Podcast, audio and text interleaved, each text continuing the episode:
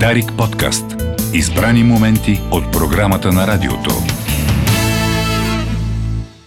В студиото посрещаме колегата Румен Иванов, който е при нас всяка сряда по това време за факти по време на многоточие.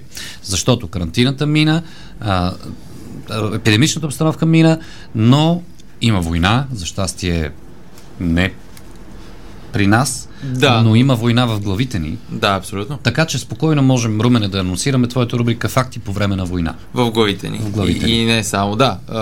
В момента, днес си мислех, че вече факти по време на пролет на умора, защото вече може да се оправдаваме преспокойно. Можем ли вече? О, да, сигурно. Минаха някои дни, откакто времето е хубаво, така че може да си кажем, че нещата, които отлагаме, или ни мързи да ги направим, са заради пролетната умора. Тогава, брат Ергюрови, поснете пролетна умора. Да, аз бих искал да се чуя след това. Или по време на... По време на това, леко така с пролетна умора. В студиото се събираме всяка сряда по това време, за да разберем три различни факта, които ние с колегата Райчев в повечето случаи не сме чували. Нашите слушатели сигурно още по-малко, но факти, които ти по неясни начини изнамираш. Първо, преди да започнем с фактите, обясни ни технологията на подготовката, твоята подготовка преди ефир. Има машина на времето. Къде и как намираш фактите, които ни разказваш? Има машина на времето и се връщам понякога назад и питам хората, които са живели тогава, да ми разкажат от първо лице аджеба какво се е случило. Главно става, когато търся изключително много, хвърлям мрежата си в другата мрежа на интернета и гледам да уловя нещо, което е наистина интересно. Тази неделя участвах в едно предаване, което също въпроси получаваш пари. Така. Ако ги познаеш. Само за пари. Само за пари. Само за пари бисиш. Абсолютно само за пари, мисля. Абсолютно безплатно е при нас. Защото, не знам защо. Защото после са скъпи хижите по планините. Много станаха. Вече преди беше ефти. Преди ходихме на планина да спестим пари, пък сега колко скъпи станаха.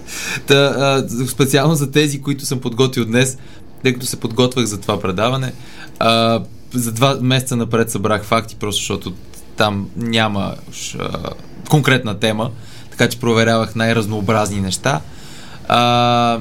и просто подготвяйки се за него, за днес имам няколко доста хубави и пикантни истории. Ами аз предлагам да започнем с факт номер 1. Факт номер 1. Преди него ще ви задам един въпрос, тъй като знам, че сте много спортни натури. Искам да ви попитам, кой според вас е най-опасният спорт? Най-опасният спорт? Чакай да помисля малко. Може би парашутизма? Парашутизма, ако да, мисля, че има някакъв спортен парашутизъм. Има, чакай сега, всички спортове, свързани с високи скорости, са опасни. Дали са, така, дали е Формула 1, дали е рали световен рали шампионат и така нататък, или мотори, MotoGP. И така. Скичуваме от стаята, където всичко се контролира. Ските също са опасен спорт. Ските са опасни. Мен ми е много странно това скелетона, дето се пуска човека е така на някаква малка шейна и просто.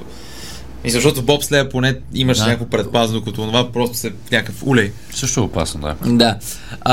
Всички те са супер опасни, но един спорт, който за днес първият факт е свързан с него, много малко хора смятат, че може да бъде опасен и то е тенис. Тенис? Тенис белята. Ще си говорим за него. Тенис на корт? На корт, тенис на корт. Съм нарисувал една тенис топка с кости. Около нея, между другото, във факта, причината тенис топките да са цвета, който е жълтеникъв, бихме казали, и любимен на всички кучета по целия свят, е Дейвид Атънбърро. Това е световно известният учен, естествоизпитател. Абсолютно и защитник на природата. Най-страхотният, може би, човек на света, който... момента, в който той почина, надявам се, много години след днес, цялата земя ще загуби много от класата си изведнъж. Този човек е бил управител в BBC-то и в BBC-то, като са предавали Уимбълдън едно време, като се превключили вече към цветна телевизия, той е казал, защото тенис топките са били черни и бели тогава, е казал, ще изглеждат много по-добре на цветен телевизор жълтите тенис топки. Е предложил, организаторите са съгласили, после всички са почнали да ползват жълти тенис топките. Дейвид Атънбърро, мерси много. Нали, не съм аз много долтонист, жълто-зелени. Жълто-зелени, да, оптическо жълто се води. Някакво много, къмто зеленикаво. Да. Та, нещо, което си говорим, как тениса може да убие по много странен начин, свързано е с крал Джеймс I Шотландски. Крал Джеймс I Шотландски е един човек, който е бил 18 години пленник в Англия, след това бива освободен и се прибира в Шотландия, за да си кралства. Докато си кралства, казват, че самият той е бил леко по-пълничък и може би за да изгуби килограми и просто да си прекара по-добре, отива в едно абатство в Пърт през 1636 година и там си цъка варианта на малко предходния дялото на тениса, който е една игра, която е много подобна на тенис. Пак и с ракета, с корда и с топка. Как се е казвала? Не мога да я произнеса, защото беше на френски малко и не искам да обидя и без това многото французи, които най-вероятно обиждам с непроизнасянето си правилна дума. Но си има си, но е изключително близо до тениса. Добре. Едно към едно. Та, цъка си краля, да вметнем също така, че той не е бил най-популярният от всички крале и е имал много хора, които биха желали той да бъде по-скоро мъртъв, така, да бъде свързан с Wi-Fi на Свети Петър, така нареченото. Та, той си цъка тенис в абатството, обаче много дразни, че топките тогава, колкото и да има такива слуги, нали, както знаем, в Уимбълдън има и не само по тениса, има момченца и момиченца, които носят топките. Той колкото и слуги да има, много дразнал как топките просто заминават и в една особено една голяма отходна тръба на абатството изчезват. И колкото и възможности да е имал, все пак си е казал, това да го гонят постоянно ми е досадно. Сложете един гигантски камък, който да запречи ходната отходна тръба, за да просто да не се гонят. Всички сме играли на село или където е на улицата и е ужасно, когато топката излезе и примерно мине в някоя кола под нея. Да. Най-големият проблем при масовото практикуване на тенис на маса в моето детство беше да гониме топчетата. Абсолютно, да. В Борисовата също е много странно, като минава някой за теб. Горе-долу при тениса на корта същото, ако няма огради, няма кой да ти гони топката. Да, макар даже и да си крал, пак колко слуги ще имаш. Така. Да слага той един гигантски камък, който припречва входа на тази огромна отходна тръба. 3 дена по-късно, след като прави това, той си играе шах с там кралица Йоана би трябва да се води, или Джон, и още няколко от неговите приближени. Проблемът е, че има един от приближените негови рицари, които не го харесват особено, и той вкарва в абатството през нощта с кришом няколко от душите, които искат да го убият. Те влизат, почват да гонят краля и неговата свита, и те се затварят в една стая. Джеймс I почва да вади дъските на пода в опит да избяга и се оказва, че тази дупка, която е отворил, води към същата тази отходна тръба, където 3 дена по-рано е сложил камък. Проблемът е, че ако наистина не е бил сложил този камък там, е могло да се измъкне. Могло да избяга. И той се връща в стаята, излиза от пода за изненада на неговите бъдещи убийци, които просто са твърде много, твърде добре въоръжени, а той е с по пижама и с чехли. Така че набързо бива промушен 16 пъти и предава богодух. Така че тениса в този случай, любовта към тенис е убила един крал. Много различна история ни разказа за произхода на тази красива игра. Да, така че изисква жертви спорта. В съвремието спортът тенис нанася увреждания основно на самите атлети, които го практикуват. На самите атлети и на децата от страничат пат и съдиите ги шибва понекое. О, да. Не знам дали гледахте. Те се извиняват после. Извиняват се, ама доста е силно понякога. Не знам дали гледахте филма, за който Уил Смит взе Оскар, където той играе бащата. Да, точно така. Винас и Серина. Методът Уилямс. Метода Уилямс. Или Крал Ричард. Крал Ричард, както е на български. Много... Той е един спорт, който предполагам, никога не съм го тренирал, но примерно ментално можеш, ако си, защото трябва да си дете, като го тренираш, разбира се, ментално можеш да бъдеш смазан, примерно, от треньор, който ако ти е и родител. То това дължи за всеки един спорт. Да, дължи, но просто там е индивидуален спорт и е концентрирано върху теб. Да, само да уточним, че Крал Ричард е в оригинал, а метода Уилямс е превода на български. Да. Абсолютно, да. Така. Това беше историята за Кинг Джеймс I Шотландски и как той умира, защото го мързи да си гони топките за тенис. Добре. Факт номер 2 е свързан с кулинарията и аз имам въпрос също към вас. Магданоза как ви се струва? Не е лошо. Не е лоша добавка към разни неща. На магданоза, това ме е една от любимите подбърки. Абсолютно. Ако не кажа, че най-любимата е следвана от копър. От копър. И чубрица. Чесана е страхотно. Не подправка чесана. Може да се добави. Да. От към зеленичките магданоза е супер. Аз също пресен чесън не обичаш ли? Пресен чесън. Не обичам. Това е пресен чесън. Най-хубаво. Ти го ръбаш просто. Ръбаш го. А магданоза и не го ръбаш. Една от най-хубавите думи на български език. Естествено, сигурно не българска, примерно гръцка. Скилитка. Скилитка е страхотна. Да. Скилитка е много хубава дума. И какво? И обаче има 1% от хората, които винаги казват, може ли без магданоз. Да, има такъв процент от хората. И проблемата. Нека да сменим пола на думата проблем. За днес в женски. Проблемът е генетичен. Не винаги е просто защото лично не ти хареса. Сега ще обясня. Да. Сега ще обясня. Магданоз като братовчет на кориандър е по-скоро листата и много други такива зеленикави неща. Има алдехиди в него. Има едни специална група химични съединения, които са алдехиди, които при някои хора, които имат промяна при едни гени, които отговарят за рецепторите за обонянието, просто при тях са така изострени към усещането на този тип алдехиди в магданоза.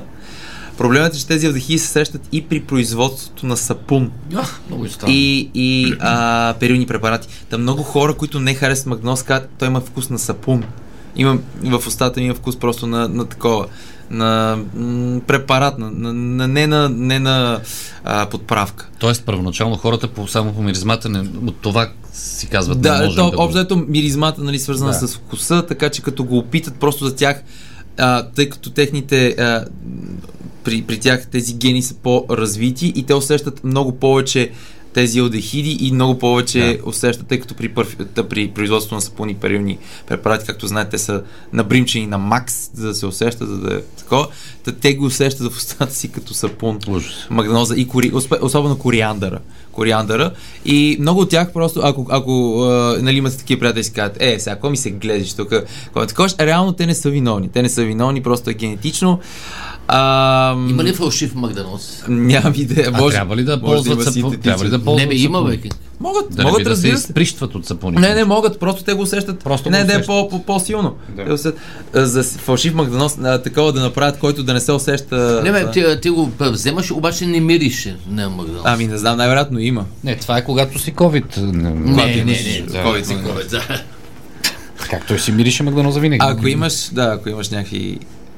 Примерно на рецепторите някакви друг блокаж. Интересно е, че този ген не е много разпространен, разбира се, в държавите, откъдето кориандър и тези други зеленисти неща са родини, т.е. много трудно мога да откриете в Индия или в Централна Америка хора, които не харесват. Но всеки от нас има познат, който не харесва. Да, със сигурност има. Казва, винаги пилешката супа. Без магданоз. Без магданоз, проблема не е в него. Що каква пилешка супа, ако няма магданоз? Много хора не харесват магданоз сега. Не са много, но всеки един познава по един поне от нас. Да. Аз познавам един дет, пък не харесва черния пипер. Също може да е. А друг пък чушки. Чушките това вече е вкусово, ама черния пипер нещо, пак вероятно предизвиква нещо подобно. Има всякакви неща, които не знаем. Супа без черен пипер и магданоз не признавам. Да, като... Нещо за кюфтетата. Нещо за кюфтета. Аз кюфтета без лук не ги предпочитам. Може да не съм прав? Но... Не съм прав. Това като БФС без корупция, някакси не може.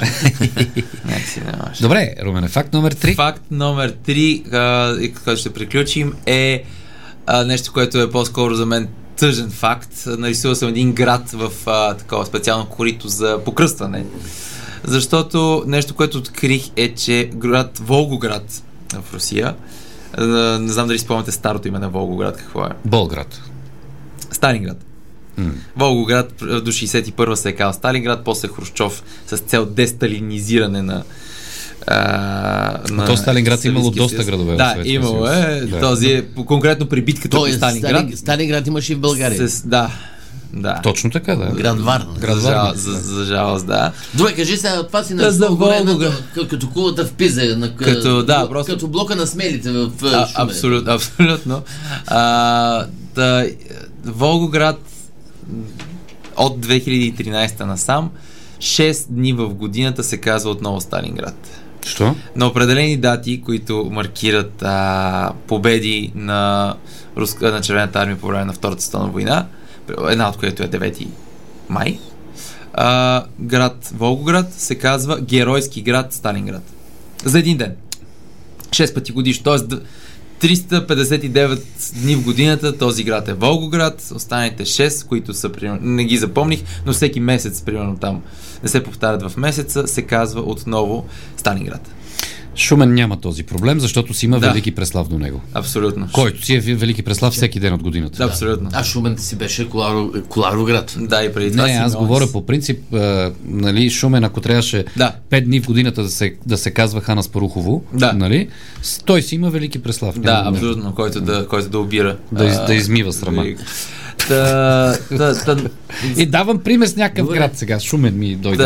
Цялото това стартира покрай партията на Путин, още тогава, 2013-2014 с цел връщане на патриотизъм към Втората световна война и така нататък.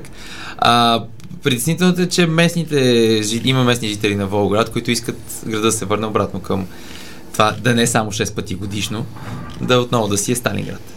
А само да спомена, че той се използва, когато бъде преименуван, нали, тези специфични дни в годината, то се използва основно на определени банери из града и така нататък, т.е. не в официална кореспонденция, не си сменят, примерно, домейна на града за един ден, не си сменят, примерно, името, например, на кметството да го свалят и просто на следващия ден пак, просто в социални мрежи и така нататък се води Сталинград отново. Така, не се притеснявайте, ако си взели билет за Волгоград и пътувате и пристигнете там и се падне такава дата и питате къде съм стигнал и кат Сталинград. Да, знаеш, тук в Столична община постъпиха редица предложения за преименуване на някакви улици. Да.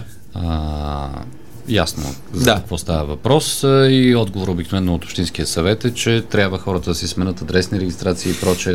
Не е толкова... ако се смени името на улицата. Не е толкова просто. Не е толкова просто. Аз имам една колежка, която тя завърши право и се ожени и, нали, там тире, фамилии, много документи, които идват на твое име, като си вземеш...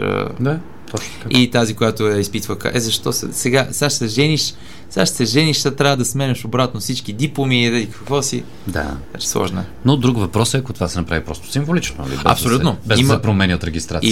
Има символично, има и не. Точно така. Това бяха моите 3 факта за днес, който, между другото, докато слушате тази рубрика, не ви лови инфлация. Само това да кажа, докато слушате, всичко е супер. И не ползвайте 12-ката по предназначение, защото там мирише. Да, снощи имаше конкурс по надпърдяване в този трамвай, поради някаква причина. Не знам защо. Честен, че копърче, магданоще. Не знам защо. Беше така снощи. Остатъци от винце. Има. Добре, колеги. Румене, благодаря ти. До следващата сряда.